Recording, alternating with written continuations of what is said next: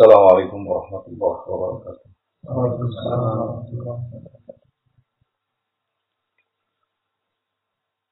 إن الحمد لله نحمده ونستعينه ونستغفره.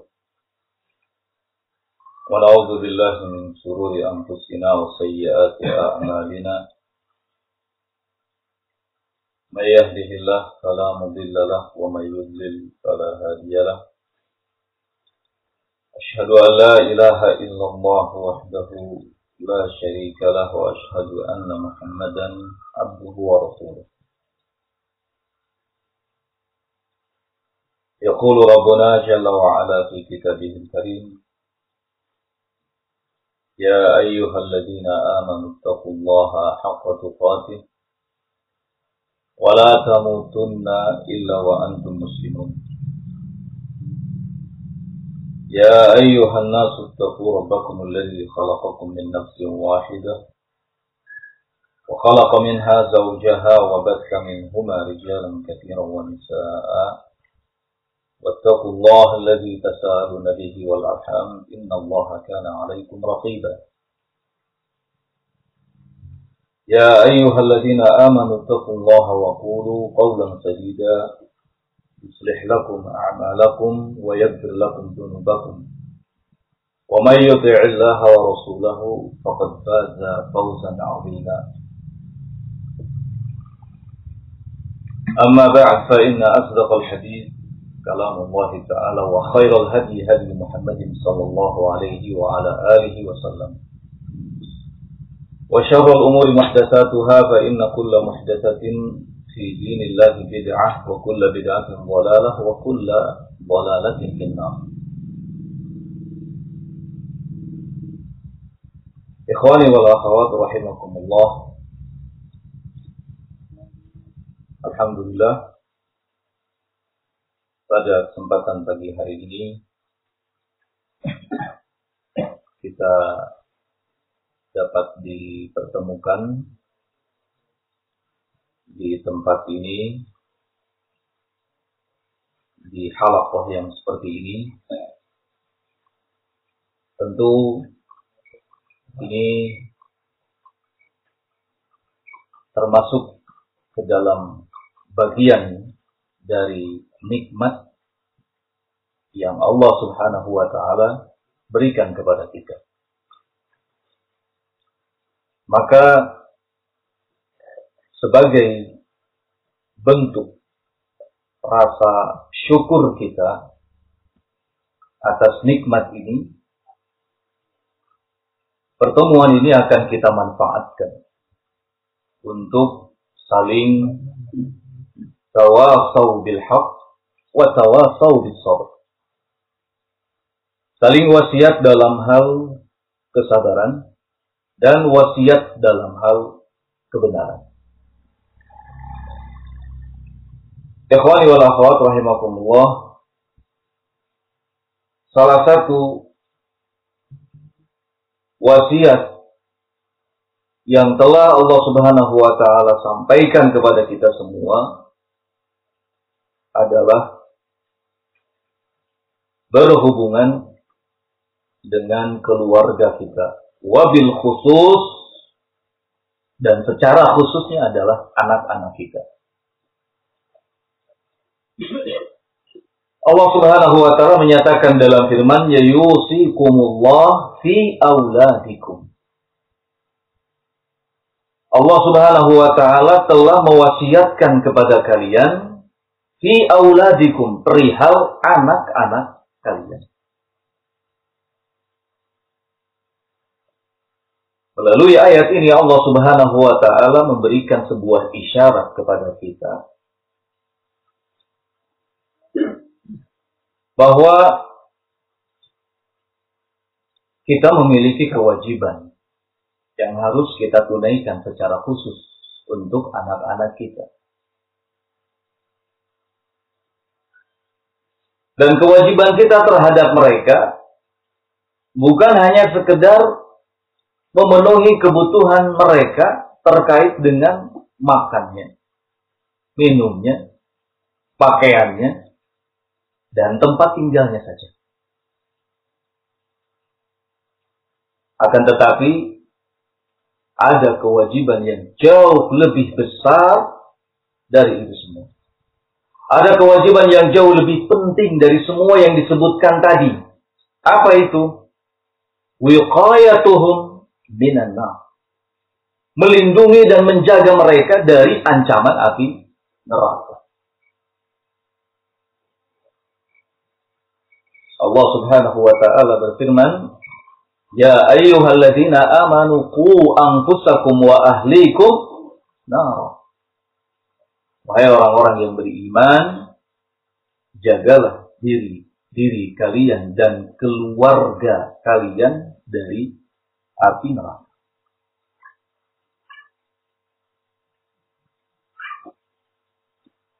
Kalau kita hanya memperhatikan kewajiban kita terhadap anak-anak kita terkait dengan perkara-perkara lahiriah seperti makannya, minumnya, pakaiannya, dan tempat tinggalnya, kemudian kita mengabaikan kewajiban kita yang terkait dengan batiniah mereka, soal agamanya, akidahnya, akhlaknya, ibadahnya, adabnya berarti kita tidak menjalankan wasiat Allah Subhanahu wa taala dengan baik. Kita gagal dalam menunaikan amanat yang Allah Subhanahu wa taala berikan kepada kita.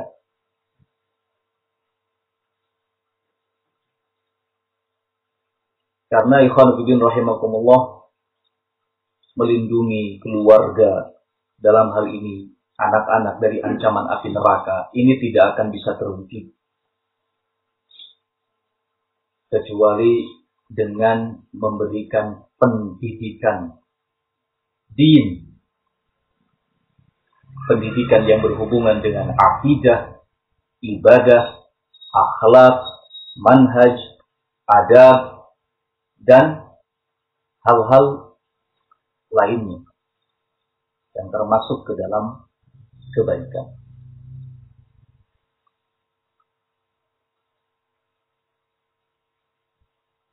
Nabi alaihi salatu wassalam dalam hadis yang diriwayatkan oleh Imam Abu Dawud beliau menyebutkan tentang seseorang yang diangkat kedudukannya oleh Allah Subhanahu wa taala di akhirat. Kemudian dia bertanya-tanya seolah tidak percaya Mengapa Allah Subhanahu wa taala mengangkat kedudukannya? Lalu dikatakan kepadanya bahwa ini semua lantaran istighfar waladika lak lantaran adanya istighfar, adanya permohonan ampun yang dipanjatkan oleh anakmu kepada Allah untukmu. Apa yang disampaikan oleh Nabi alaihi salatu wasallam ini sebuah isyarat bahwa anak-anak kita adalah harapan terbesar kita. Kita memiliki harapan besar di mana kita akan selamat nanti di akhirat dengan wujuduhum keberadaan mereka anak-anak kita.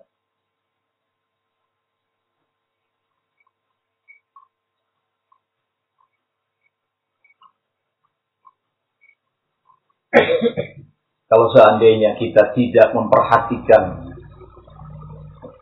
pendidikan anak-anak kita, berarti kita telah menghancurkan harapan kita sendiri.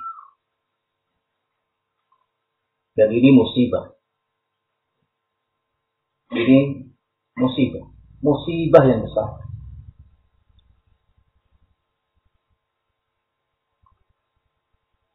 Mungkin kita sebagai orang tua banyak kekurangan. Kurang dalam hal ilmu agama, kurang dalam hal ibadah. Ketika kita punya anak-anak, maka anak-anak kita inilah menjadi satu-satunya harapan kita. Yang bisa menyelamatkan kita di akhirat. Untuk itu, kewajiban yang tidak boleh kita abaikan. Tidak boleh kita sepelekan terhadap anak-anak kita adalah dalam hal memberikan tarbiyah, pendidikan kepada mereka.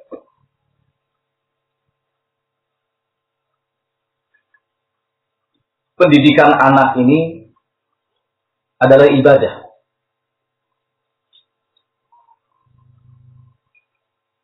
Kalau sesuatu berhubungan dengan ibadah, itu artinya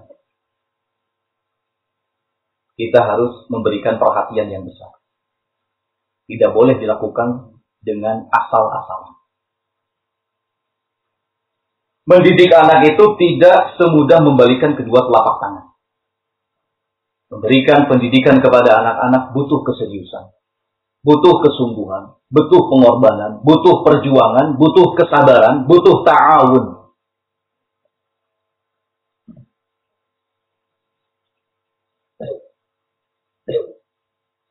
butuh dilakukan dengan sebaik mungkin dan sesempurna-sempurna mungkin.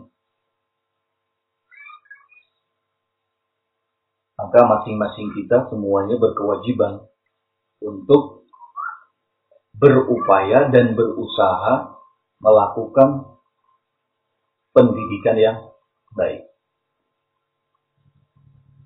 Sebagai orang tua atau sebagai sebuah lembaga yang mengadakan pendidikan anak.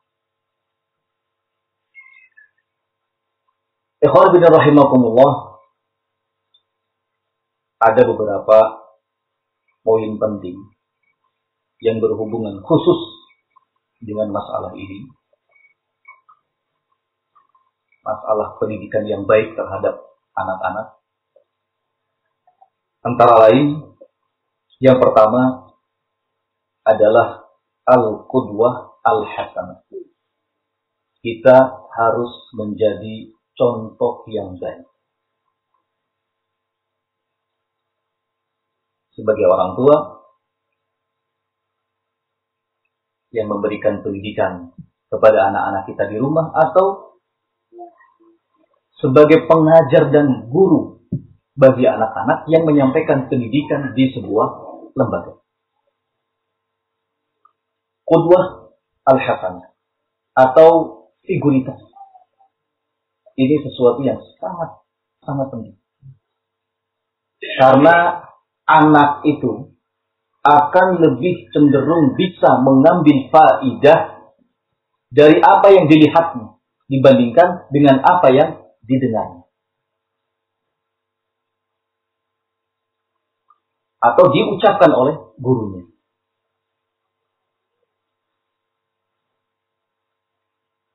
Untuk itu penting sekali bagi kita semuanya memperhatikan soal kudwah. Bagaimana menjadi figur yang baik di hadapan anak-anak. Bagaimana menjadi contoh yang baik di hadapan anak-anak. Salah satu keberhasilan Nabi alaihi salatu wasallam mendidik generasi demi generasi dari kalangan umat ini adalah karena figuritas yang beliau miliki. Laqad kana lakum fi uswatun hasan. Sungguh dalam diri Rasulullah Shallallahu Alaihi Wasallam ada kudwah yang hasanah, ada contoh yang baik bagi kalian. Hal pertama yang diberitahukan oleh Allah Subhanahu wa taala kepada kita mengenai Rasulullah Shallallahu alaihi wasallam adalah figuritasnya. Ada uswah hasan, contoh yang baik. mungkin bertanya, bagaimana caranya kita menjadi uswah hasanah, menjadi qudwah hasanah bagi anak-anak kita? Simpel saja sebenarnya. Mungkin banyak orang yang menyebutkan berapa teori, harus begini, harus begini, harus begitu. Sebenarnya, simpel saja. Apa itu? Pertama, kita sebagai orang tua atau sebagai sebuah lembaga pendidikan harus menjadi yang pertama dalam hal melaksanakan dan mengamalkan apa yang kita perintahkan kepada anak-anak kita. Ini yang pertama. Kita harus menjadi orang yang pertama. Sebelum menyuruh sesuatu kepada anak-anak kita, maka kita harus mengamalkannya terlebih dahulu. Kita harus melaksanakannya terlebih dahulu. Kalau kita katakan kepada anak kita, nak, ayo, sana, kamu berangkat, sholat berjamaah ke masjid. Tapi kitanya diam, maka kita belum menjadi uswah yang hasan. Kita belum bisa memberikan contoh yang baik kepada mereka. Kalau kita katakan kepada anak-anak kita, nak pergi sana, sekolah. Sementara kita malas-malasan untuk menghadiri majlis ta'lim, majlis ilmu, maka kita belum menjadi uswah hasanah.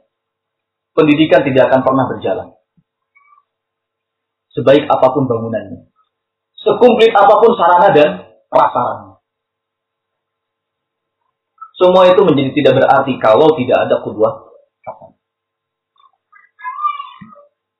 Bagaimana mungkin kita akan paksa anak kita untuk sekolah, belajar sementara kita nampak dan terlihat oleh anak-anak kita malas-malasan dalam menghadiri majelis ilmu? Mustahil. Tak akan pernah bisa. Anak kita menjadi orang yang giat belajar. Kalau kitanya tidak memberi contoh yang baik. Penting bagi orang tua untuk perhatikan hal ini.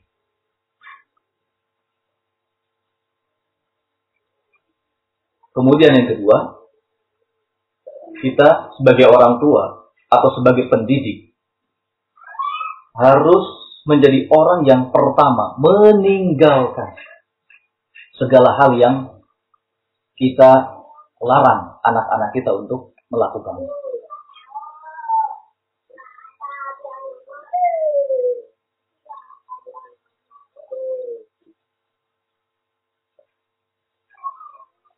Kita larang anak kita untuk keluyuran di luar. Nah, kamu jangan keluyuran keluar, kamu jangan ke sini, kamu jangan ke sana. Sementara kita sebagai orang tua justru memberi contoh seperti itu kepada anak-anak. Maka gak mungkin terwujud pendidikan yang kita harapkan untuk anak-anak kita. Termasuk para pendidik di sekolah. Kita harus selalu ingat bahwa anak-anak itu akan lebih dapat mengambil manfaat dari apa yang mereka lihat dibandingkan dengan apa yang mereka dengar dan diucapkan oleh para pendidik. Karena itu kita sebagai orang tua jangan sekali-kali mempertontonkan sesuatu yang tidak pantas ditiru oleh anak-anak. Hati-hati. Jangan dikira keberadaan anak-anak kita di sekitar kita itu tidak memperhatikan kita. Satu kali 24 jam mereka akan melihat bagaimana tindak tanduk kita sebagai orang tuanya. Apa yang kita lakukan sebagai pendidik di hadapan mereka. Anak-anak akan melihat.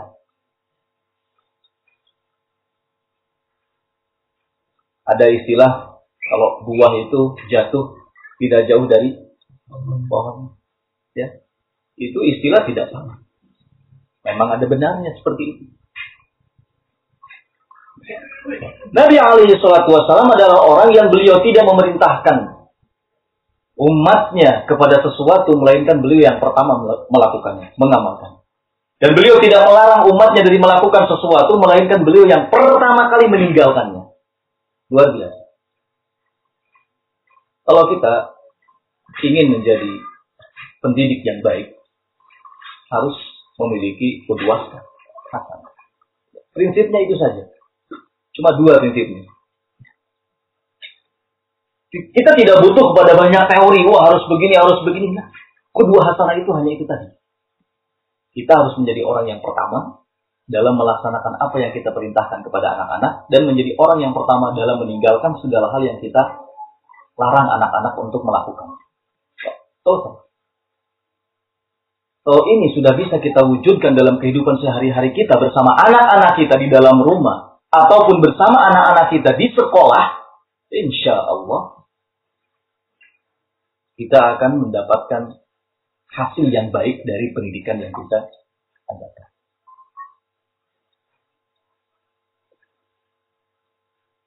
Makanya ini poin yang sangat-sangat saya tekankan. Jangan sekali-kali mempertontonkan, memperlihatkan sesuatu yang buruk di hadapan anak-anak.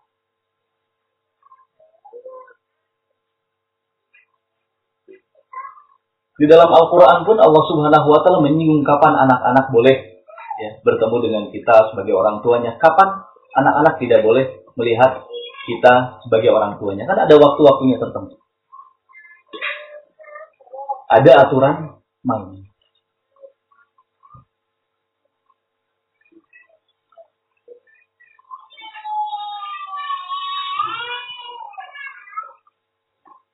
Ikhwanuddin rahimakumullah. Yang kedua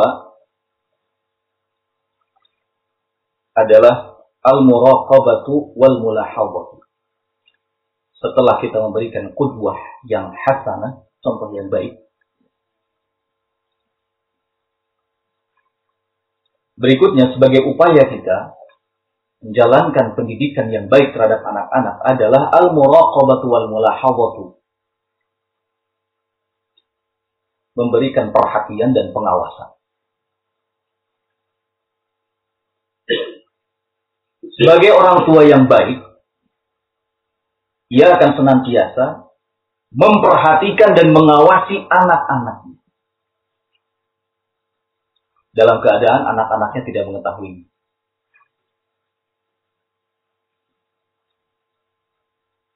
Sebagai orang tua yang baik, akan mengawasi dan memperhatikan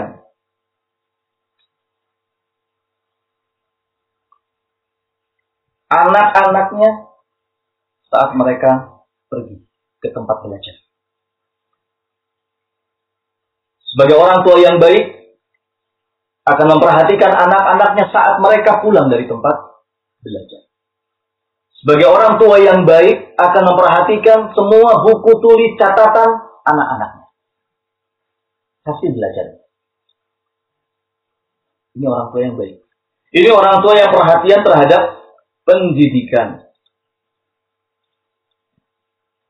Sebagai orang tua yang baik, ia akan memperhatikan dan mengawasi dengan siapa anaknya bergaul.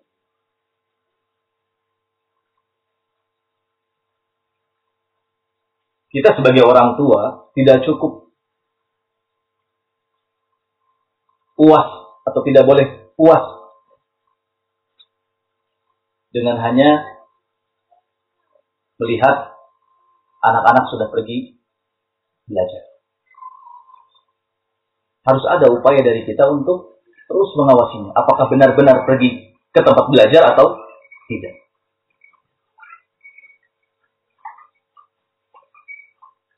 Tidak cukup kita katakan kepada anak kita, anak pergi belajar sana. Dan selesai. Tidak.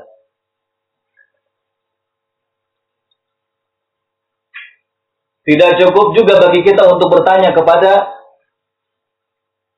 para pendidik atau para pengelola sebuah lembaga, apakah anak saya sudah pulang? Oh sudah selesai. Tidak. Kita sebagai orang tua harus punya upaya. Memperhatikan dan mengawasi anak-anak pergi ke sekolahnya ataupun pulang dari sekolahnya, tempat belajar. Ketika di rumah kita periksa, lihat tulisannya. Mana hasil belajarnya? Kalau ada PR diingatkan, diberi motivasi, didorong untuk menyelesaikan dan mengajarkan. Ini bentuk kasih sayang kita kepada anak-anak. Nabi alaihi salatu wassalam dalam kehidupan sehari-harinya begitu besar perhatiannya kepada Hasan dan Husain, kepada putrinya Fatimah, tidak ketika berada dengan uh, berdekatan dengan anak-anak itu seperti dengan orang lain. Kita sebagai orang tua harus mampu menampakkan perhatian yang besar. Tiap kali bertemu dengan mereka, ditanya, dicandai, dipeluk, dicium. Seperti ini Nabi alaihi salatu wassalam yuqabbilu al-Hasan wal Husain. Beliau mencium Hasan, mencium Husain, mencandai Hasan, mencandai Husain. Bangun kedekatan dengan anak. Jadikan si anak itu merasa nyaman ketika berdekatan dengan kita.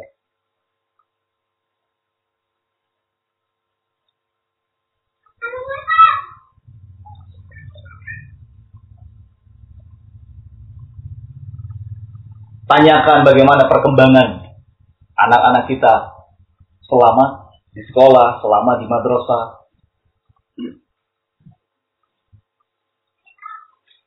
jangan menampakkan ketidakpedulian sebagai orang tua. Kalau urusan pendidikan, walau bagaimanapun, yang namanya orang tua mesti terlibat. Sekalipun antum sebagai orang tua sudah menyekolahkan anak antum ke sebuah tempat, ke sebuah lembaga pendidikan, itu bukan artinya tanggung jawab antum lepas begitu saja, tidak. Kita harus terlibat dalam mengawasi dan memperhatikannya. Apalagi kalau anak itu pulang pergi diawasi, diperhatikan, dilihat. Bahkan harus bekerja sama dengan baik dengan pihak uh, pendidikan, lembaga pendidikan.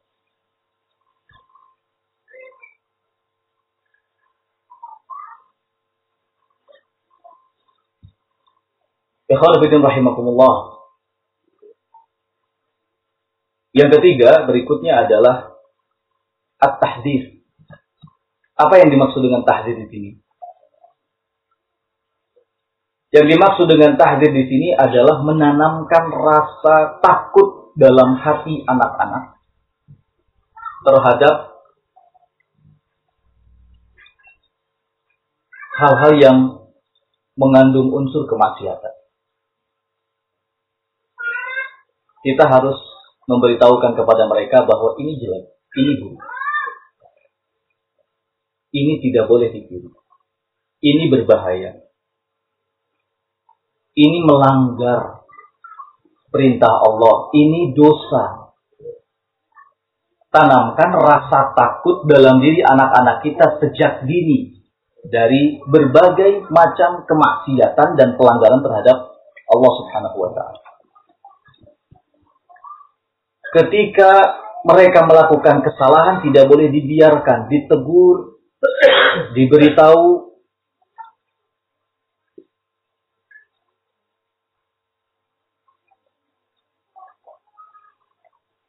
Ada salah seorang sahabat disebutkan dalam hadis Bukhari dan Muslim sahabat Amr bin Salamah beliau mengatakan kuntu aku ma'an Nabi sallallahu alaihi wa ala alihi wasallam aku pernah makan bareng dengan Nabi alaihi salatu wasallam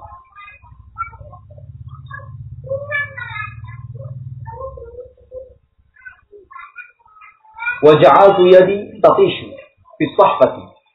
Kemudian tanganku mengacak nampan yang ada di hadapan beliau sallallahu alaihi wa ala alihi Maka beliau sallallahu alaihi wa ala alihi wasallam berkata, "Ya gulam, sambillah." Wahai gulam, bacalah bismillah. Ditegur oleh Nabi alaihi salatu wasallam. Tidak disepelekan urusannya. Nabi alaihi salatu wasallam tidak mengatakan anak-anak, biasa, biarkan saja ada hal-hal yang memang kita harus membiarkan anak-anak karena itu bagian dari permainan mereka dan tidak membahayakan mereka. Tapi ada hal-hal yang kita justru harus berhati-hati dan waspada. Gak bisa semua yang dilakukan oleh anak-anak itu ditolerir begitu saja. Kalau untuk urusan pendidikan, kita harus waspada, tegas. Nabi alaihi salatu wasallam tidak membiarkan Amr bin Salamah ketika ngacak makanan. Nabi alaihi salatu wasallam mengatakan kepadanya, "Ya gulam, kul samillah." Wahai gulam, ucapkan bismillah. Kul biyaminik, makan dengan tanganmu, tangan kananmu. Wa kul mimma dan makan makanan yang dekat dengan Diberi pendidikan oleh Nabi alaihi salatu wasallam dengan pendidikan adab dan akhlak yang luar biasa. Ya. Jangan katakan, ya nanti juga kalau sudah besar insya Allah adatnya baik kok. Ini kan sekarang masih anak-anak dan tidak bisa begitu.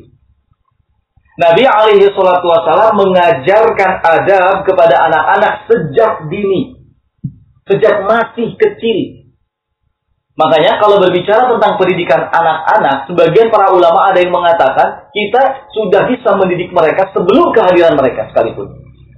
Sebelum kehadiran mereka sekalipun. Dimulai dari apa? Dimulai dengan kita mencari istri yang solihah. Kemudian apa lagi? Ketika berhubungan dengan istri kita, kita berdoa. Itu semua pendidikan. Setelah anak kita lahir, kita beri nama yang baik. Itu termasuk ke dalam kerangka pendidikan. Jadi nggak ada istilah nantilah kalau sudah besar juga adabnya baik kok. Biasa sekarang anak-anak nggak bisa begitu.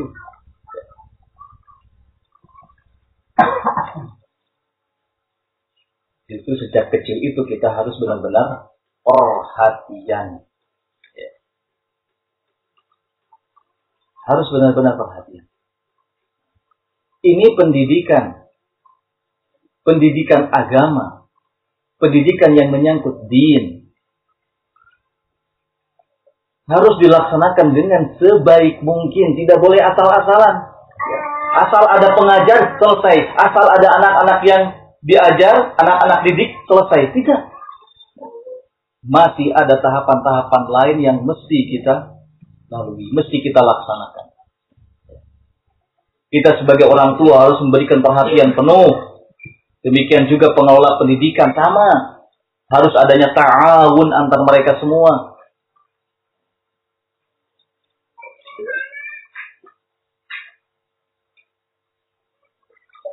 Salah kalau ada orang tua merasa sudah menitipkan anaknya, menyekolahkan anaknya di sebuah lembaga pendidikan dan selesai urusan. Tidak mau tahu.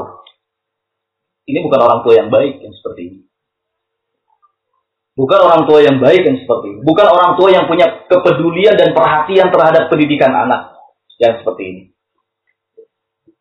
Para pendidik juga sama ketika mendidik anaknya di sekolah, di tempat belajar, tidak hanya sekedar menyampaikan bahwa ini begini nak, ini begini nak, dan selesai. Tidak. Tapi harus disertai dengan pendekatan-pendekatan yang baik, contoh yang baik di hadapan mereka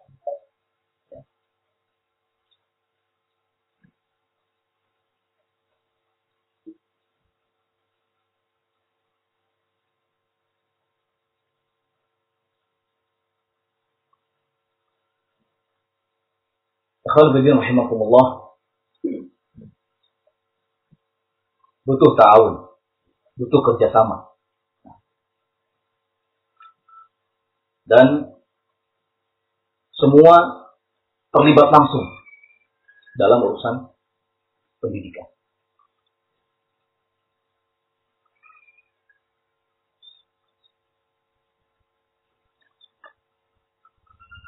Berikutnya fillah rahimakumullah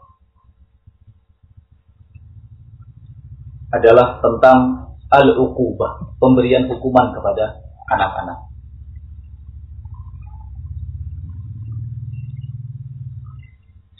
Para ulama rahimahumullah mereka telah menyebutkan beberapa tahapan-tahapan dalam hal memberikan hukuman atas kesalahan yang dilakukan oleh si anak. Di antaranya yang pertama dikatakan la yu'amalu waladu daiman bil uqubah. Anak itu atau seorang anak tidak boleh selalu diberi hukuman. Sedikit-sedikit dihukum. Sedikit-sedikit dihukum. Padahal kalau dikatakan kesalahan juga bukan kesalahan. Karena jengkel dipukul, dihukum. Karena tidak sabar menghadapinya, dihukum. Bukan seperti itu cara bermuamalah dengan Kita harus lebih melakukan pendekatan kepada mereka. Nabi alaihi salatu wassalam dalam hadis Bukhari Muslim Seperti yang diceritakan oleh sahabat Anas bin Malik. Kata sahabat Anas, suatu ketika Nabi alaihi salatu wasallam masuk menemuiku dan di sisiku ada akhir sogir. Ada anak dari saudaraku yang masih kecil. Yang dipanggil dengan Abu Umayyah.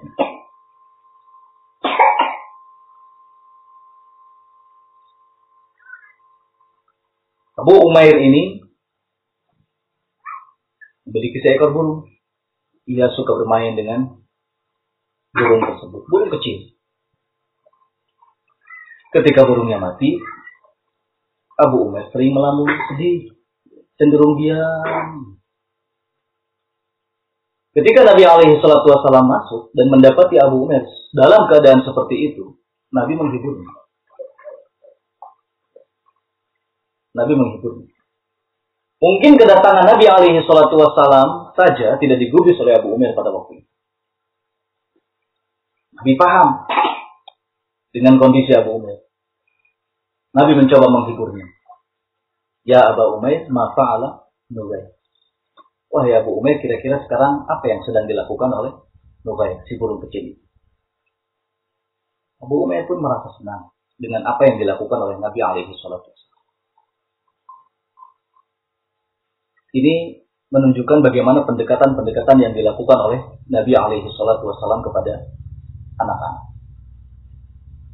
Semua yang dilakukan oleh Nabi kepada anak-anak itu memberikan pelajaran yang sangat penting sekali bagi kita. Mungkin kita merasa jauh hubungan dengan anak-anak. Cobalah lakukan pendekatan.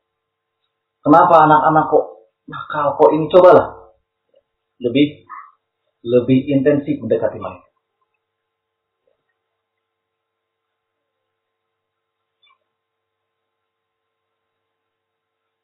Jadi yang pertama kaitannya dengan memberikan hukuman adalah tidak selalu dan terus-menerus memberikan hukuman kepada anak. Kemudian yang kedua, tidak memberikan hukuman kepada anak-anak ketika mereka melakukan kesalahan pertama. Melakukan kesalahan baru sekali langsung diberi hukuman. Ini tidak tepat. Ini keliru.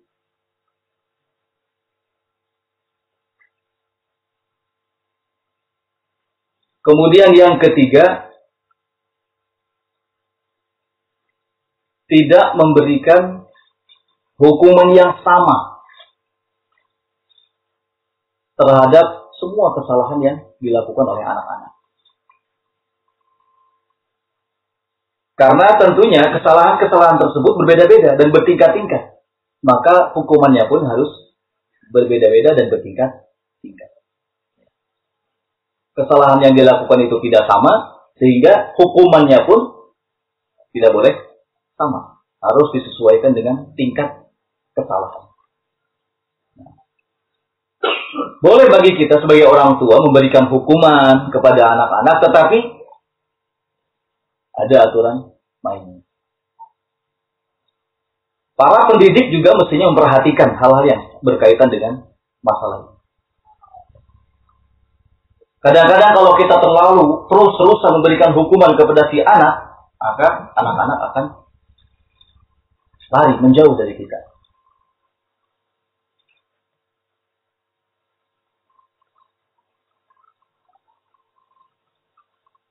Itu di antaranya ikhwan fillah rahimakumullah empat perkara sebagai bentuk upaya kita untuk memberikan pendidikan yang baik terhadap anak-anak. Pertama, kudwah hasan, contoh yang baik. Kemudian yang kedua, pengawasan dan perhatian. Yang ketiga, at-tahdir. Kemudian yang berikutnya yang keempat adalah memberikan hukuman. Ya rahimakumullah. Sebisa mungkin kita menjauhi kesalahan-kesalahan dalam mendidik anak. Apa saja bentuk kesalahan? Kesalahan dalam mendidik anak di antaranya pertama mengusir mereka dari rumah. Atau mengusir mereka dari lembaga pendidikan. Ini hal yang harus dijauhi. Kalau anak-anak sudah diusir dari rumah, akan bersama siapa mereka? Keadaan mereka di rumah dengan kenakalannya itu jauh lebih baik bagi kita sebagai orang tua daripada mereka berada di luar rumah. Daripada kita usir. Jadi sebuah kesalahan yang besar melakukan pengusiran terhadap anak-anak.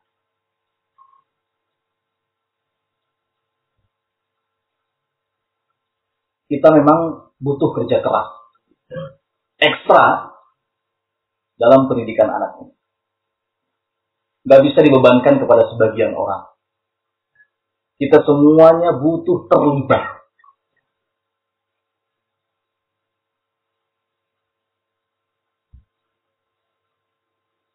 kebanyakan di antara kita kalau anaknya sudah e, biasa pergi sekolah, pulang sekolah itu sudah selesai. Padahal sebenarnya tidak begitu. Kita sebagai orang tua harus terus terlibat. Melibatkan diri dalam pendidikan itu. Kalau di rumah maka menjadi tanggung jawab kita. Sepenuhnya.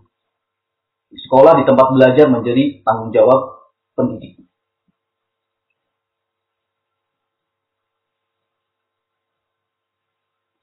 Di luar rumah, kalau kita dalam sebuah lingkungan, menjadi tanggung jawab semua. Menjadi tanggung jawab semua. Butuh capek memang mendidik anak. Butuh pengorbanan, waktu kita korbankan, pikiran kita korbankan, tenaga. Tapi hanya dengan itu pendidikan anak terwujud dengan baik, tidak asal-asalan. Semua butuh mencurahkan kesemangatannya.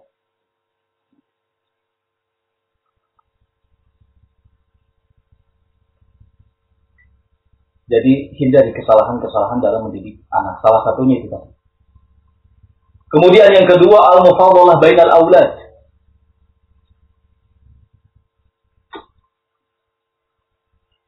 Al-mufadalah baina al-aulad.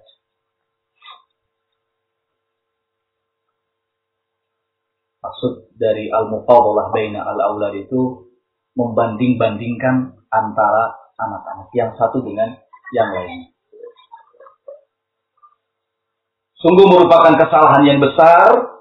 Ketika kita sebagai orang tua di hadapan anak-anak kita, kemudian kita bandingkan antara satu dengan yang lainnya.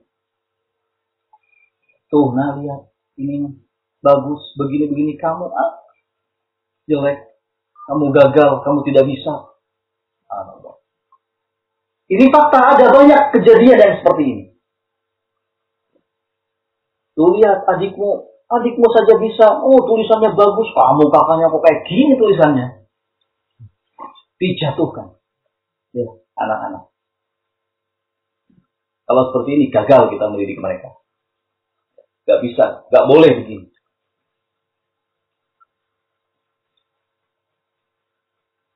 Tuh lihat, mau saja paham, cepat pahamnya lah kamu.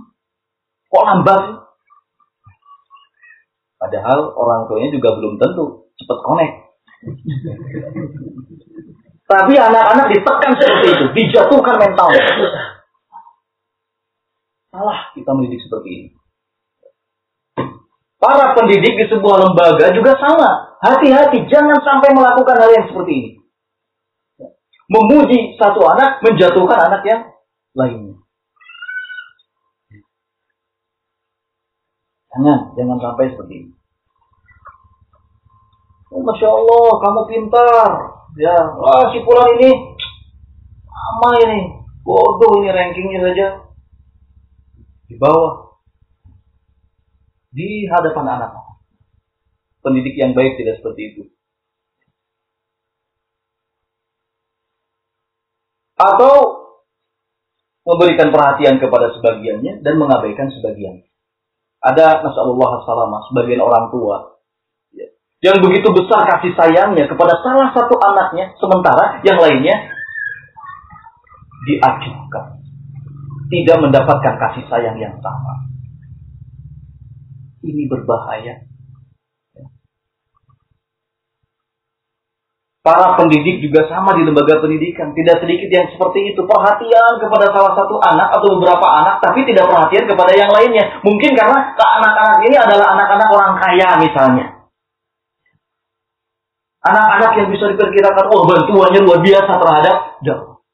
Sementara mengacuhkan, mengabaikan anak-anak yang yakin.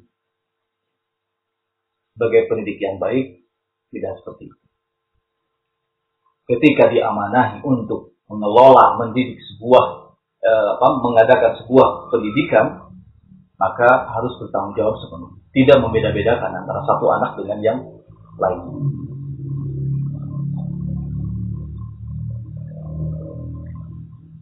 Ini kesalahan yang kedua dalam mendidik anak.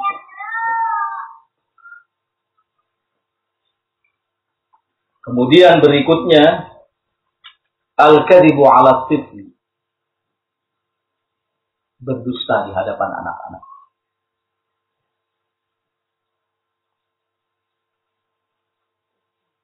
Banyak alasan orang tua ketika melakukan kedustaan di hadapan anak-anaknya. Misalnya, dalam rangka mendiamkan anaknya karena nangis terus. Sudah, nah, jangan nangis terus. Insya Allah nanti kita pergi ke sana. Ya, jalan-jalan kita ke pantai misalnya ke kebun binatang. Setelah anaknya diam, janji itu tidak ditunaikan. Ini kesalahan yang besar dalam mendidik anak. Pendidik di sekolah juga sama. Anak-anak sudah diam. Ayo diam, diam. Duduk ya. Yang baik. Sekarang belajar dulu. Nanti insya Allah setelah ini kita akan jalan-jalan sebentar keluar. Anak-anaknya sudah duduk. Sudah mau belajar. Setelah itu janjinya tidak dipenuhi.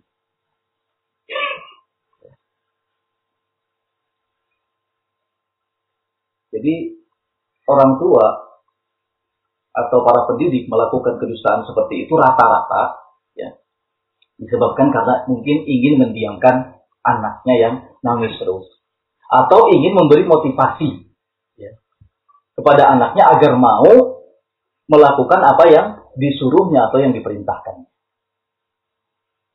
Ayo kerjakan besok PR ya. Yang mengerjakan PR akan dikasih hadiah besok harinya semua anak-anak sudah mengerjakan PR, hadiahnya tidak dikasihkan. Ini sebuah kesalahan yang besar. Tidak terasa memang. Ya. Mungkin dianggap sepele. Tapi ini sebuah kesalahan. Nggak boleh seperti ini.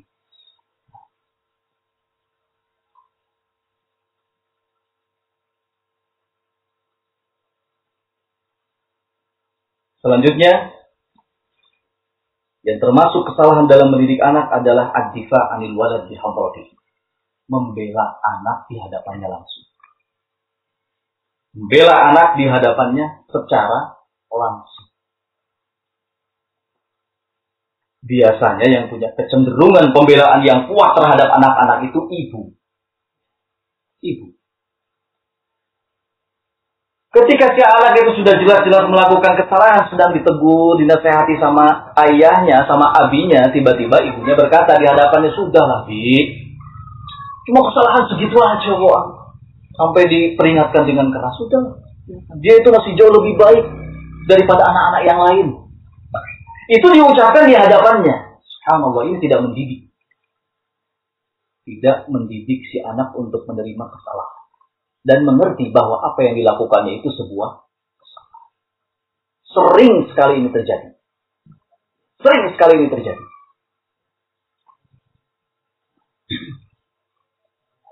Ini bukan orang tua yang yang baik.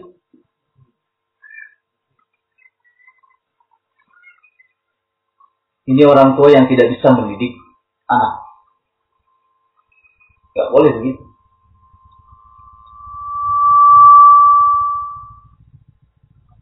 Ada lagi yang modelnya ketika anaknya melakukan kesalahan, dinisbatkan kesalahan itu kepada orang lain.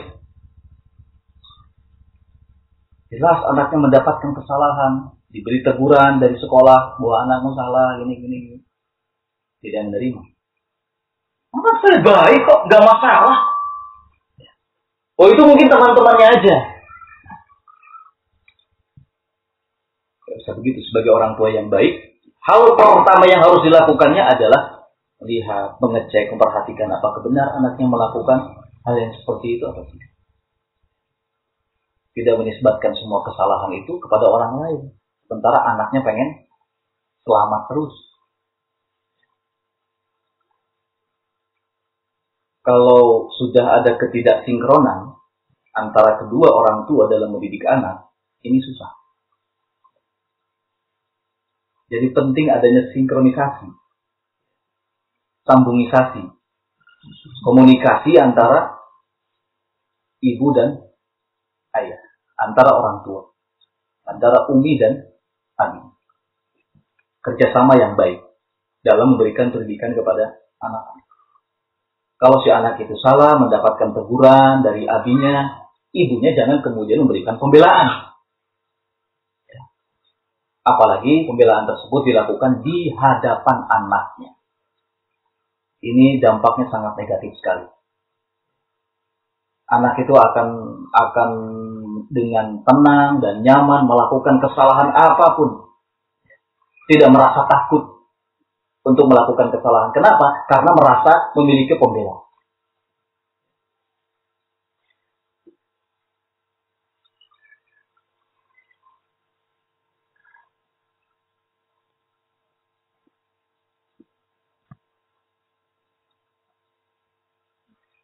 Selain itu, ikhwan rahimakumullah adalah al-mubalaghatu fi ihsani dhann, berlebihan dalam berhusnudzon kepada anak-anak. Berlebihan dalam berhusnudzon kepada anak-anak. Insya Allah anak kita nggak akan melakukan seperti itu. Biarkan saja dia pergi sekolah, ya sendirian, pulang sendirian, nggak masalah. Terlalu berhusnudzon, bersangka baik kepada anak-anak. Akibatnya apa? Akibatnya tidak memberikan perhatian dan pengawasan. Kalau sudah tidak ada perhatian dan pengawasan, ini sangat berbahaya.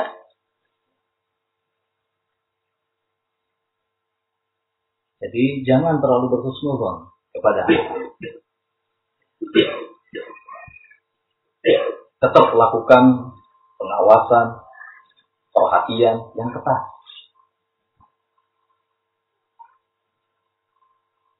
Dan sebaliknya, jangan juga terlalu bersuudon kepada anak-anak. Berburuk sangka kepada anak-anak.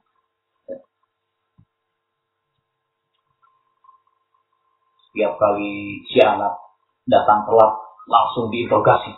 Kamu dari mana? Apa yang kamu lakukan? Ini, itu, ini, itu. Wah, diinterogasi. Sampai takut ya. Lalu bersuudon. Hei, apa yang bisa kamu itu? Cuma lihat, pulang. Lalu bersyukur. Terus semua gerak-gerik anak, sekalipun di rumah, wah, diawasi dengan begitu ketatnya. Ini terlalu gulu. Gak boleh seperti itu. Jadi harus ya tidak harus pertengahan. Tidak terlalu berhusnudon kepada anak-anak, tidak juga terlalu bersuudon kepada mereka.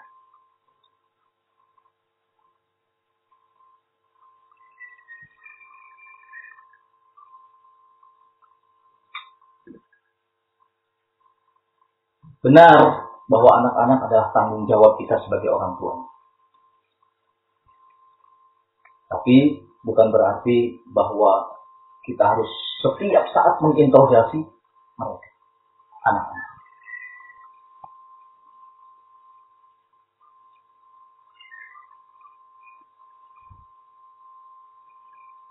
Contohnya bagaimana Nabi alaihi wasallam berikan pendidikan kepada anak-anak para salaf, para sahabiyah. Luar biasa.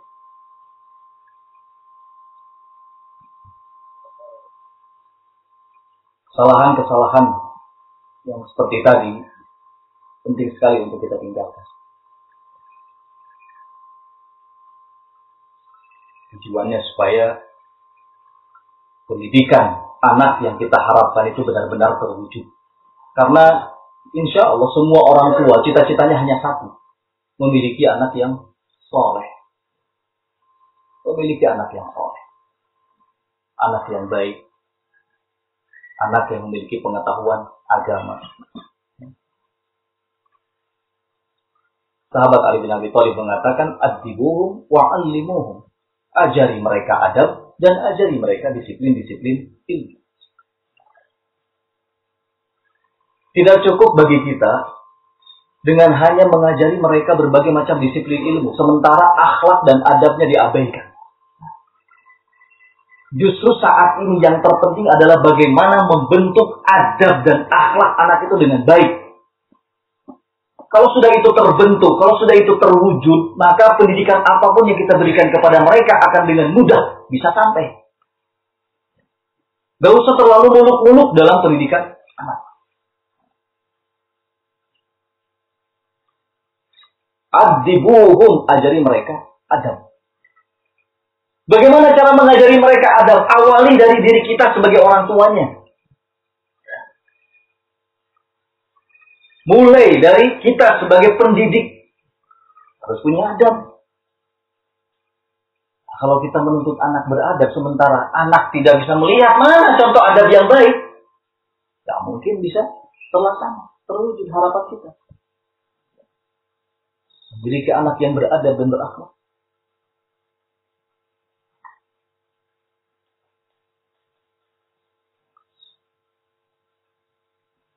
Tidak usah muluk-muluk. Ajari mereka akhlak.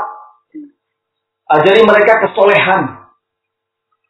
Kasih tahu mereka mana batasan-batasan yang dibolehkan, mana batasan-batasan yang tidak, mana yang halal, mana yang haram, mana perbuatan yang buruk, mana perbuatan yang baik. Dengan cara apa? Kita sebagai orang tua yang pertama kali memperlihatkan dan memberi contoh anak-anak kita dengan akhlak yang baik. Mungkin banyak orang tua yang, tuh kenapa kok anaknya seperti ini? Nah kan bukan main gitu. Tapi tidak pernah introspeksi.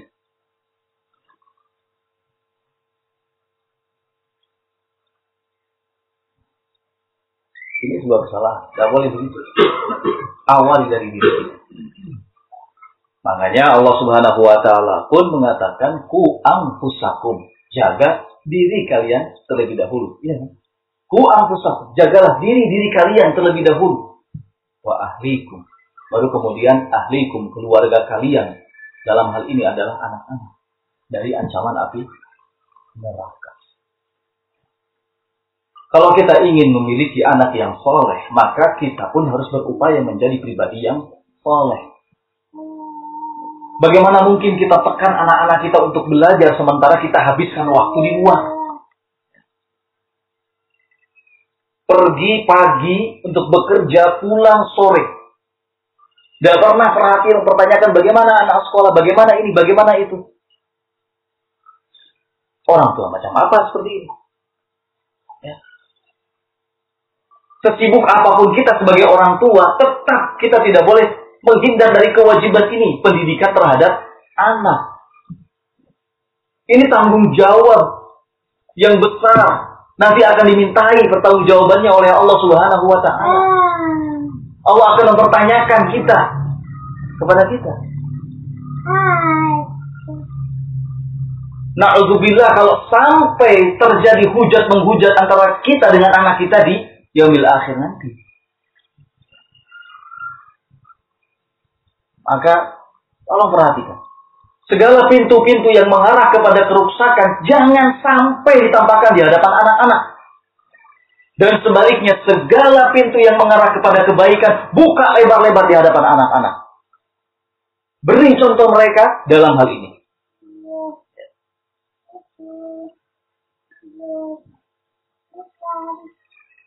Kita memang harus bekerja keras, berupaya. Bagaimana upayanya para salafus soleh dalam mendidik anak-anaknya. Wajar kalau Imam Bukhari sampai seperti sekarang ini yang kita ketahui. Karena ayahnya tidak pernah memberikan sesuatu makanan yang haram sedikit pun kepada Imam Al-Bukhari. Luar biasa. Jadi Imam Bukhari seperti itu. Akhirnya sampai mengatakan aku tidak pernah memberikan suatu suap makanan pun yang haram ke mulut Imam Bukhari.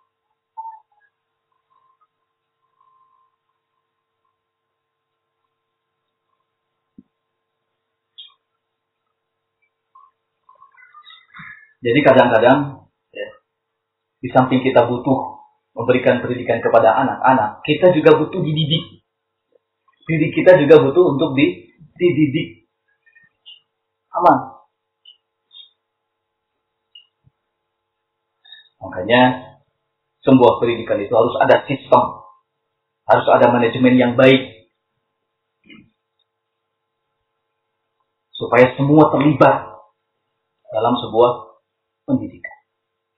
Seorang mudaris jangan hanya mencukupkan diri dengan apa yang sudah disampaikan kepada anak-anak dan selesai tidak mau tahu apa yang dilakukan oleh anak-anak. Nah, seperti itu, seorang mudaris itu disampai di samping menyampaikan ilmu-ilmu kepada anak-anak, dia juga harus memperhatikan keadaan anak-anak.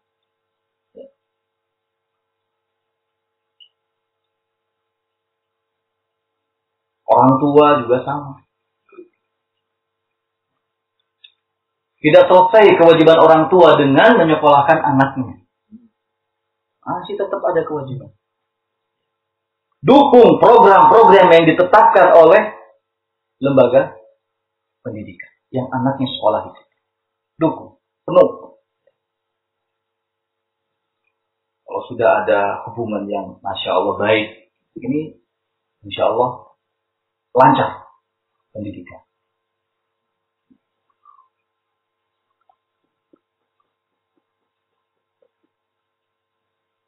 Jangan biarkan kerusakan sekecil apa pun.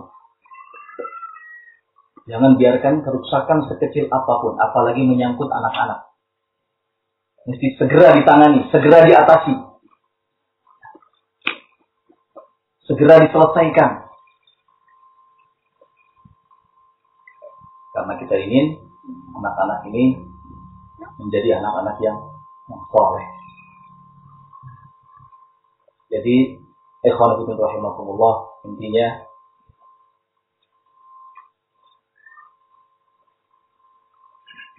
beberapa hal yang patut untuk kita renungkan adalah mungkin saja kerusakan yang terjadi pada anak-anak itu disebabkan karena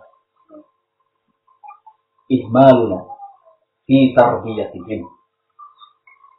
Karena kita belum benar-benar perhatian dalam memberikan pendidikan kepada mereka. Belum serius, belum sungguh-sungguh. Sehingga pendidikan yang kita harapkan tidak nampak tidak terwujud. Seperti yang saya sampaikan tadi bahwa kalau kita bicara tentang pendidikan, maka ini ibadah. Ibadah itu harus kita lakukan dengan sebaik mungkin dan sesempurna-sempurna mungkin.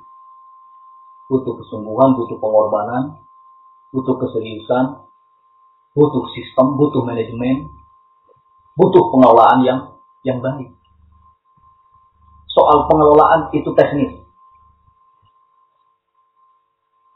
Tapi juga dibutuhkan. Itu penting.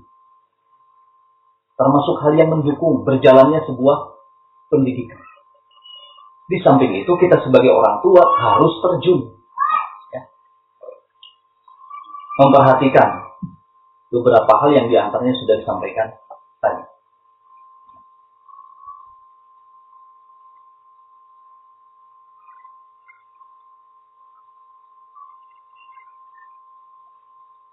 Kemudian bisa jadi juga keadaan anak-anak yang tidak kunjung membaik itu karena tidak adanya kedua yang hasan. Tidak ada figur yang baik. Yang ada kedua sayyi'ah. Figur yang jelek. Contoh yang tidak baik.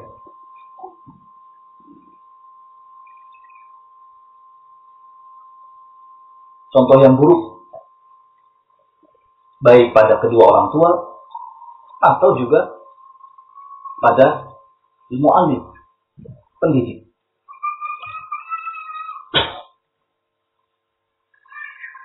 Ikhwan rahimakumullah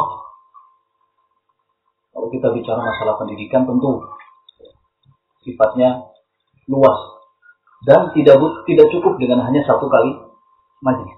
Harus banyak majlis untuk membahas soal pendidikan. Karena pendidikan ini selalu baru. Ya, selalu baru. Terus. Makanya ada istilah evaluasi. Pembenahan. Pembenahan demi pembenahan. Terus. Dan yang paling utama adalah adanya kesadaran dalam diri kita semuanya tentang pentingnya sebuah pendidikan.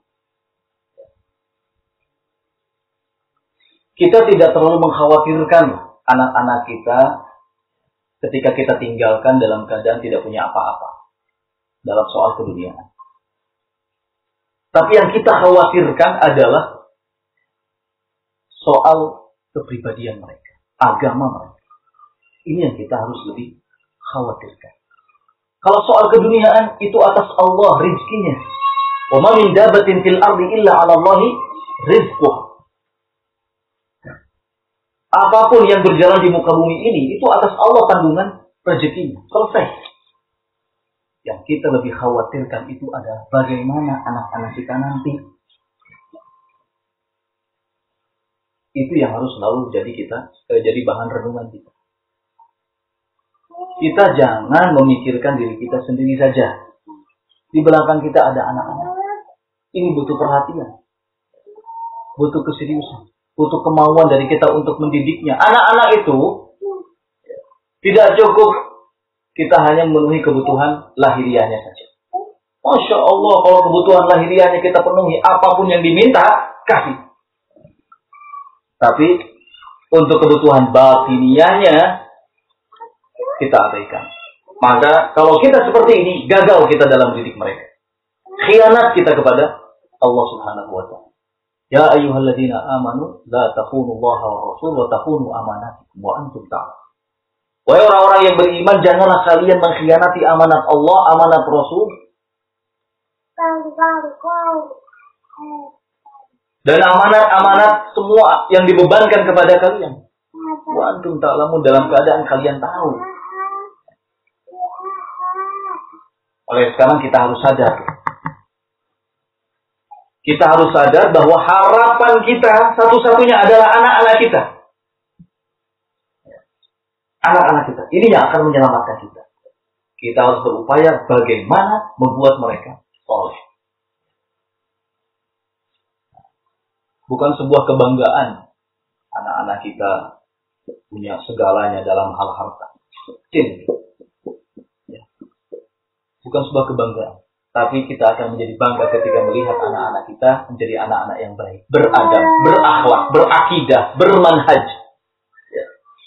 Ini yang membuat kita semua bangga.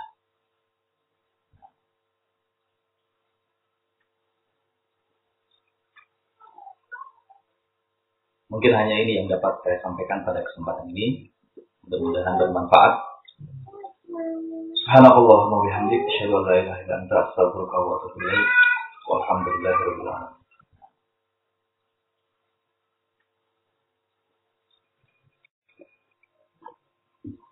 Apakah doa keburukan yang dilontarkan bapak atau ibu dirinya akan terkabul?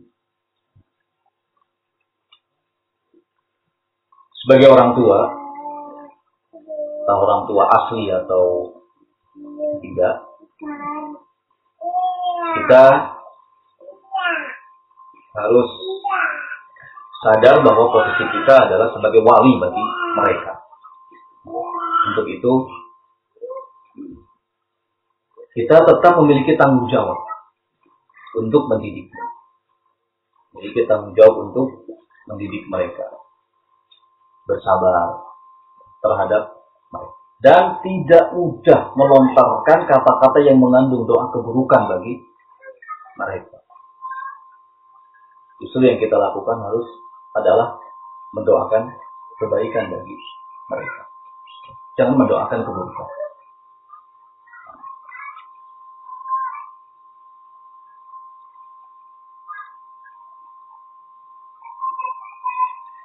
Soal doa keburukan bisa saja yang dilontarkan kepada si anak oleh kedua orang tua dikabul oleh Allah Subhanahu wa taala. Dan tidak jarang ketika Allah mengkabul doanya, orang tua kemudian mencari. Karena itu berhati-hati, tidak bermudah-mudah dalam hal ini. Justru kita harus mendoakan kebaikan bagi mereka.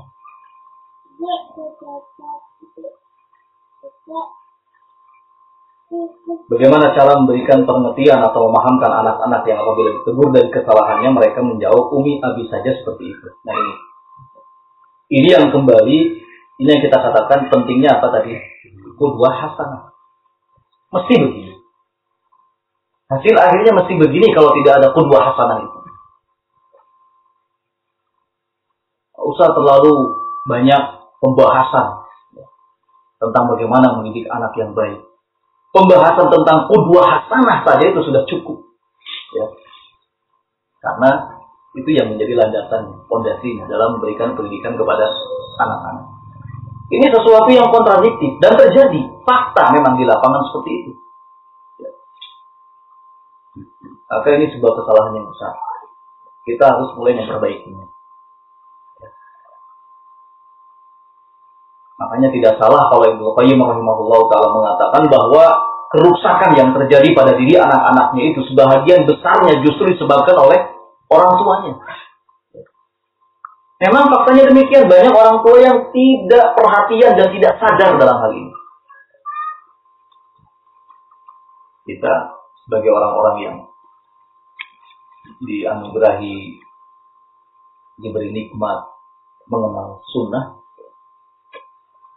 tidak boleh seperti itu.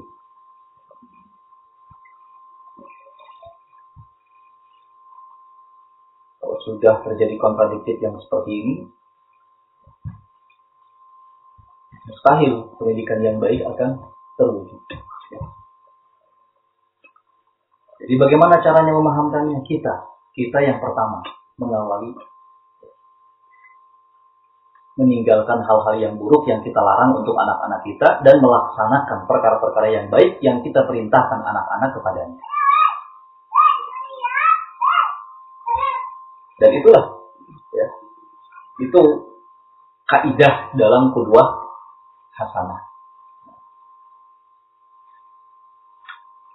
Bagaimana sebenarnya hukumnya jika bermain game? Karena fakta yang terlihat adalah bahwa sebagian besar dari kalangan salafi masih membiarkan anak-anaknya memegang HP, mengotak-ngatik, bermain dan mengunduh game. Alasan mereka membiarkannya adalah supaya anak-anak mereka anteng daripada main di luar. Ya subhanallah.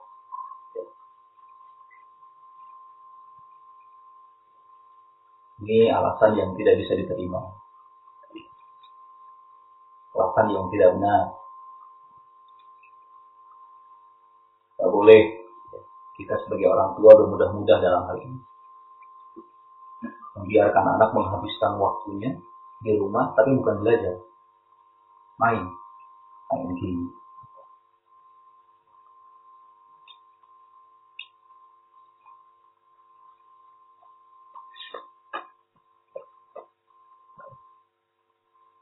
kita harus pintar-pintar memberi kegiatan yang bermanfaat yang baik bagi anak-anak. Ya, jika tidak di luar rumah atau saat berada di dalam rumah. Bermain di luar bukan hal yang dilarang.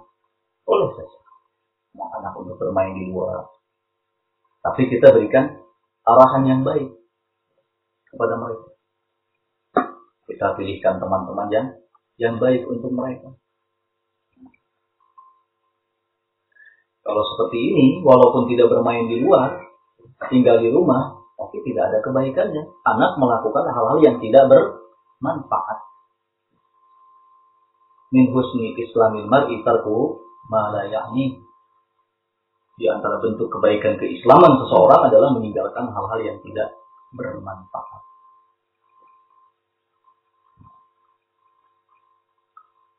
kasih pengertian untuk tidak banyak bermain di.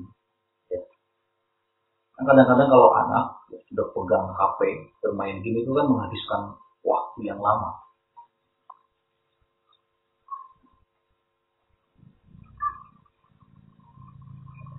dan kalau bisa bahkan seharusnya kita tidak menyimpan HP di sembarang tempat. Simpan HP di tempat yang memang tidak bisa dijangkau oleh anak-anak. Insya Allah Ta'ala kalau anak-anak sudah sibuk dengan sesuatu, sesuatu yang lain akan terlupakan dari dari permainan-permainan yang seperti itu. Pagi mereka sekolah. Pulang jam berapa? Siang. Asar. Pulang asar. Sudah Masya Allah. Waktu yang padat. Lama. Pulang asar. Selanjutnya anak istirahat di rumah. Malam diajak ngobrol. Ditanya bagaimana sekolahnya, ada PR enggak, mana lihat tulisannya, atau memberikan tambahan-tambahan pendidikan yang lain. Dan orang tua dalam hal ini jangan sampai sering meninggalkan anaknya. Kalau bisa selagi di rumah itu harus selalu kita tempel. Jangan sampai meninggalkan mereka sering keluarnya orang tua ini juga memberi dampak yang buruk sebenarnya terhadap anak-anak.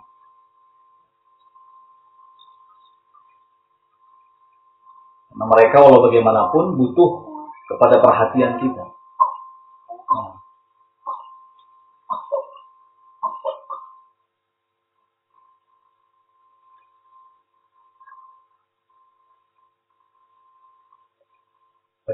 Mencuci otak anak yang sudah terlanjur mendengar cerita porno yang disampaikan dari temannya yang pernah nonton video di HP.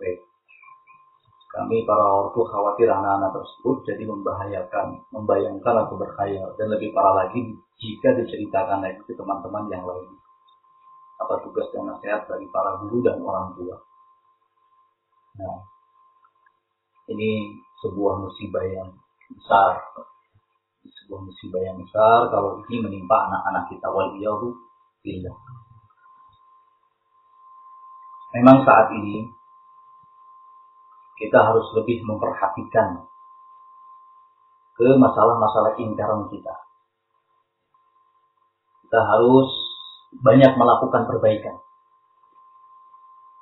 Kalau untuk urusan perhatian kita kepada hal-hal yang sifatnya internal, uh, eksternal, hal-hal luar, sikap kita kepada hizbiyun, kepada mubtadi, kepada ini sudah jelas. Namun kadang-kadang kita melupakan. Kita melupakan untuk memberikan perhatian kepada urusan-urusan internal kita. Satu di antaranya adalah urusan pendidikan anak-anak kita. Ini urusan internal. Banyak kasus yang terjadi di berbagai macam tempat. Tidak jauh dari kasus yang diceritakan ini. Di sebuah lembaga pendidikan. Pendidikan salafiyun. Musibah yang sangat besar. Dan ini tidak boleh dibiarkan. Ini tidak boleh dibiarkan. Artinya harus ada upaya. Harus ada action. Atau action. Harus ada upaya. Harus ada langkah-langkah. Yang kita lakukan sebagai orang tua atau juga sebagai para guru. Ini penyakit. Penyakit yang menular harus segera diatasi. Dan kita, para guru yang harus langsung terjun menyelesaikan masalah ini, memperbaiki keadaan ini. Kita para guru. Harus langsung terjun. Orang tua harus lebih berhati-hati. Naudzubillah kalau sampai kejadian seperti ini karena tadi, karena tidak adanya kudwah hasanah, yang ada adalah kudwah sayyi'ah, kudwah yang buruk. Khusus untuk para mudaris, para guru, orang tua,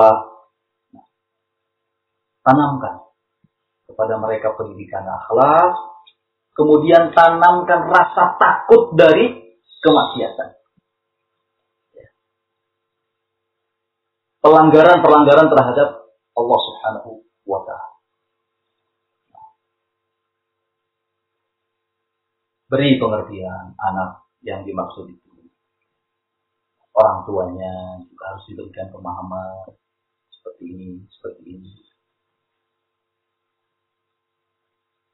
Tidak bisa perkara yang sebesar ini kemudian saling apa istilahnya menyalahkan atau bahkan lebih mempercayakan kepada yang lain untuk mengurusi. So, urusi aja sendiri. Nah ini tanggung jawab kita bersama.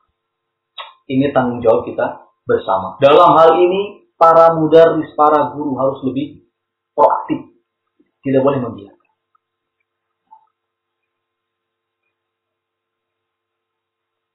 para asatidah bertanggung jawab dalam perkara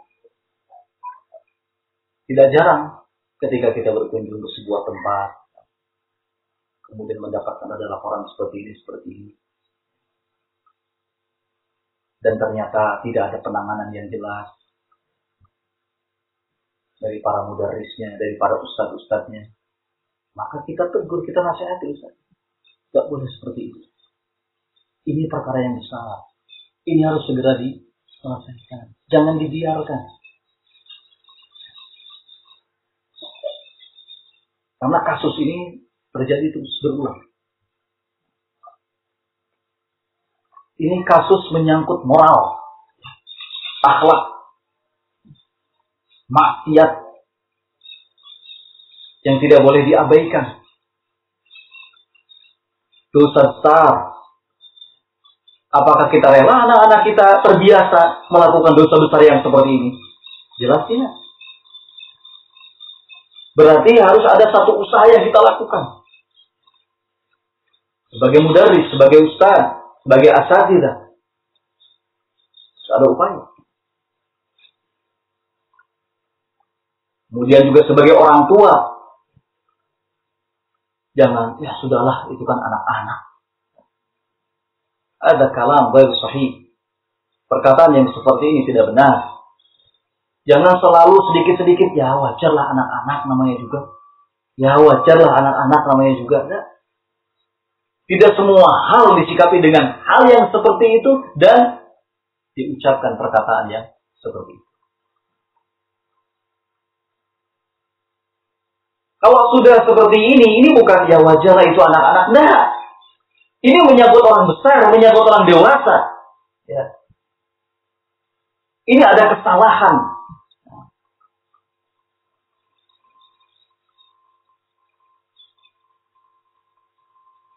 Kok bisa di HP ada tontonan yang tidak layak kemudian dilihat oleh anak-anak?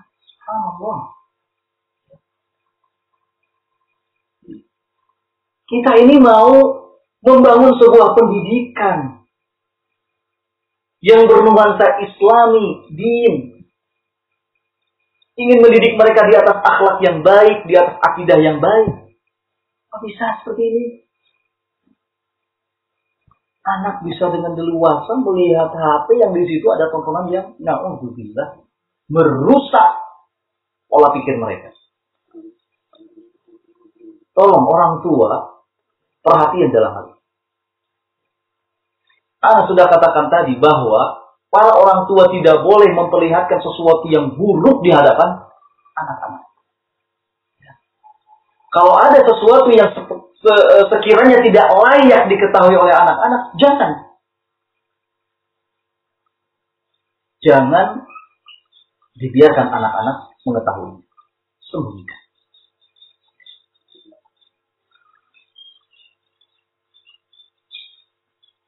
Lagi pula apa keuntungannya para orang tua menyimpan video yang seperti itu di HP. Subhanallah. Apa keuntungannya? Kita sebagai para orang tua lebih tahu, lebih profesional, lebih mengerti dibandingkan dengan adegan-adegan yang dipertontonkan di video tersebut. Ya kan? Ini kalau sampai ketahuan sama anak-anak, Masya Allah. Innalillah musibah yang besar. Musibah yang besar. Gak boleh dibiarkan. Segera pergi. Orang tua harus lebih berhati-hati lagi sekarang ini. Anda juga sudah katakan tadi bahwa si anak itu akan lebih dapat mengambil faidah dari yang dilihat dibandingkan dari apa yang telah didengarkannya atau diucapkan oleh orang tuanya atau bahkan oleh gurunya, mudaris. Jadi harus ekstra hati-hati sekarang ini. Banyak anak yang sudah dewasa sebelum waktunya. Ya. Kenapa? Karena lingkungan menuntut seperti ini. Keadaan. Kita harus tahu perkembangan-perkembangan situasi dan kondisi yang ada di sekitar kita sehingga kita melakukan upaya-upaya agar anak kita tetap baik, tetap selamat.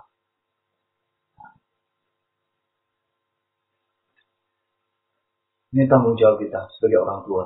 Tanggung jawab kita sebagai mudaris, guru, asatidah bagi mereka. Jangan dianggap sepele. Ini sudah perkara besar. Perkara besar. Ini ini yang yang yang yang terlibat atau yang terkena bukan hanya satu orang, tapi bisa semua anak ya terbawa. Sebelum itu terjadi,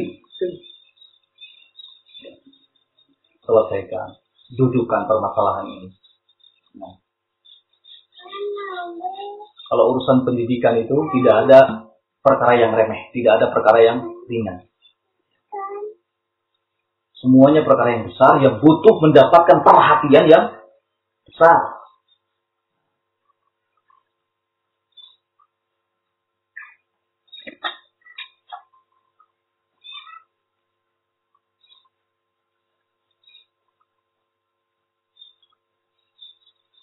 mohon nasihat tentang bahayanya TV terhadap anak-anak didik kita.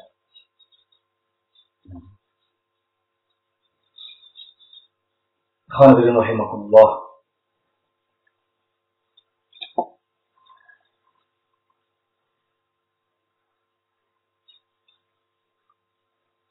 Kita sebagai orang tua tentu sangat besar kekhawatirannya terhadap kerusakan anak. Kita nggak mau anak-anak kita rusak. Tapi nyatanya kita sebagai para orang tua masih lemah menghindari berbagai kerusakan. Satu sisi kita ingin anak-anak kita itu terlindungi dari berbagai macam kerusakan, tapi di sisi lain kita sebagai orang tua tidak melindungi diri dari kerusakan bagaimana bisa melindungi anak dari kerusakan. Kita tidak boleh selalu menyalahkan anak kamu, eh jangan nonton TV. Sementara kita sediakan TV di rumah. Lah, hawla wala Udah sekarang eh, punya belajar. Jangan nonton TV terus, lu punya belajar sekarang jam 7 itu sudah masuk. Gak bisa kalau kita sediakan TV di rumah. Apalagi kita mencuri-curi waktu untuk juga menyempatkan diri menonton sinetron. Ya, sebagai orang tua. Ya, subhanallah. Ini keburukan, ini kejelekan yang lagi-lagi anak katakan jangan diperlihatkan yang semacam ini di hadapan anak-anak. Ya. Wah, kesempatan nih Abi lagi kerja, anak-anak sekolah. di rumah tinggal sendirian. Ada anak yang masih kecil, lima tahun, empat tahun, nggak sekolah, empat tahun nyetel gitu, nonton. Mana? Dalam keadaan dia punya harapan anaknya menjadi anak yang soleh, anak yang baik, anak yang menjauhi TV dan hal-hal yang rusak lain. Sementara dianya seperti itu. Uminya seperti itu. Kita tidak akan bicara soal kerusakan TV. Insya Allah, secara paham betul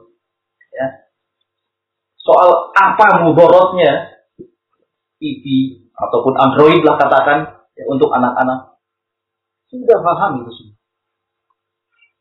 Yang paling penting untuk kita tekankan itu adalah sejauh mana kesadaran kita sekarang sebagai orang tua. Ya. Jangan satu sisi kita mengharapkan anak-anak terhindar dari kerusakan, tapi di sisi lain kita malah masuk ke dalam kerusakan itu.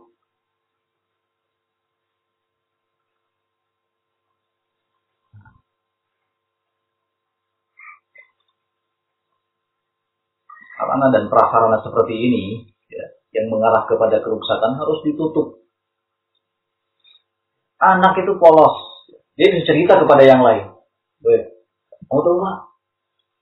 Ah, tadi malam aku nonton ini cerita. Oh ya. Hmm. Keesokan harinya anak yang diceritakan itu ngajak, eh, nonton yuk sekarang. Pulang sekolah nggak pulang, tapi malah ngumpul di rumah temannya yang punya televisi, nonton bareng di Kenapa bisa terjadi seperti ini? Karena ada fasilitas. Ya, karena ada fasilitas. Bukan milik orang lain lagi fasilitasnya. Allah. Milik orang tua yang anaknya teman anak kita. Jangan banyak beralasan loh, saya nggak sengaja beli TV ini atau ini bukan bukan saya nggak beli, ini diberi, ini dikasih. Alasan-alasan yang nggak bisa diterima. Kalau kita sebagai orang tua ingin betul-betul menjaga anak-anak dari berbagai macam kerusakan, maka harus ada upaya dari kita untuk membendung segala kerusakan bisa masuk ke dalam rumah kita. Kalau nggak bisa seperti itu, jangan bicara kita ingin anak kita menjadi anak yang yang baik.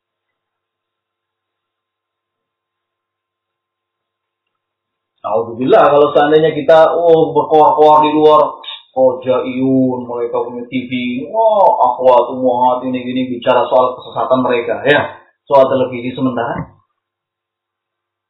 Kita sendiri malah jatuh ke dalam. Ini sebuah kontradiktif yang besar Kalau kita ingin terhindar anak-anak kita dari kerusakan televisi, ya jangan fasilitasi, jangan ada televisi di rumah kita. Nggak disetel kok. Ditutupin, misalnya, pakai karung. Anak tanya ini apa? Televisi. Atau malam-malam orang tuanya nonton, anaknya bangun. Ini lagi ngapain itu?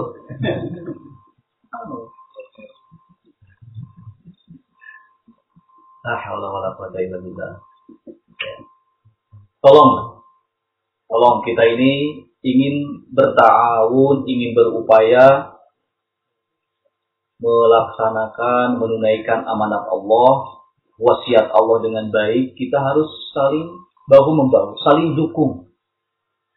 Jangan sampai karena kelemahan, kesalahan yang kita lakukan, kemudian akibat buruknya dirasakan oleh saudara-saudara kita bantu teman-teman kita, bantu saudara-saudara kita untuk mewujudkan pendidikan yang baik.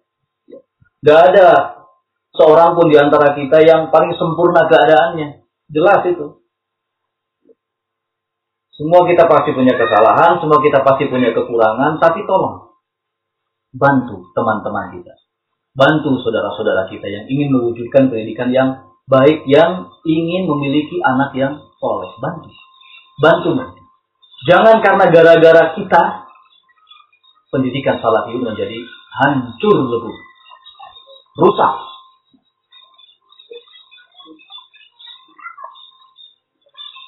Kita harus sadar bahwa pendidikan adalah tanggung jawab kita bersama. Ya. Kita harus saling dukung. Jangan sampai ada kemungkaran di tengah-tengah kita. Jangan sampai ada kemungkaran di tengah-tengah kita. Karena ini bisa menghambat barokahnya pendidikan yang kita ingin wujudkan. Bantu saudara-saudara kita. Bantu teman-teman kita. Ta'awanu 'alal birri wat taqwa. Tolong menolong dalam kebajikan dan takwa. Wala ta'awanu 'alal itsmi wal Jangan tolong menolong dalam dosa dan kemaksiatan. Kita tahu ada saudara kita yang memiliki sarana kerusakan di rumahnya, kita ingat. Oh, yang seperti ini.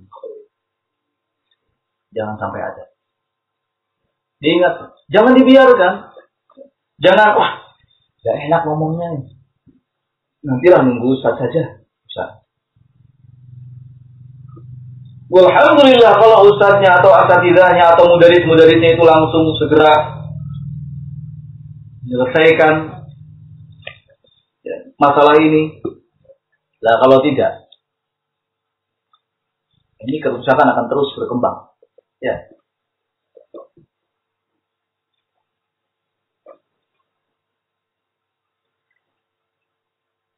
Kita semua punya tanggung jawab.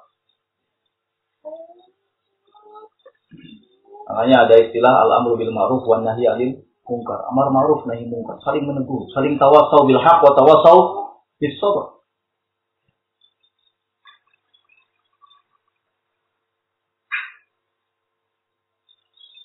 Jadi memang urusan pendidikan itu selalu menitik beratkan peran orang tua dan peran para pendidik selain orang tua. Dua itu. Dua itu. Harus betul-betul nampak kerja kerasnya.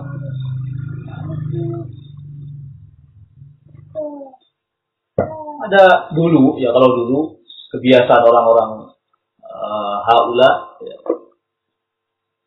Rojaiyun, Sururion itu biasa mereka di TV, di VCD, mainan, apalah segala macam, supaya anaknya tidak main di luar, di fasilitas.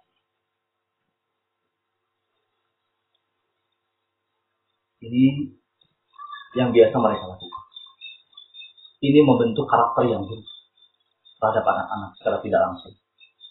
Kita salafiyun tidak boleh seperti itu. Kalau sampai penyakit ini mulai masuk ke dalam tubuh kita, hati-hati. Waspada. Jangan harap kita bisa mendapatkan asar dan dampak dari pendidikan agama yang sedang kita jalankan. Tarbiyah diniyah yang sedang kita jalankan. Hindari sekali lagi berbagai hal kesalahan, kekeliruan dalam memberikan pendidikan kepada anak-anak. Tolong tidak boleh dibiarkan. Kalau perkara yang seperti ini. Nah, mengurangi keberkahan, bisa menghambat proses pendidikan yang baik, menghambat kesolehan anak-anak kita.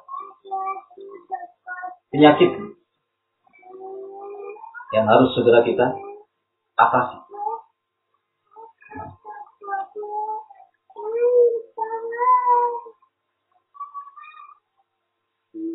Demikian insya Allah. Allah Ta'ala alam bisawab.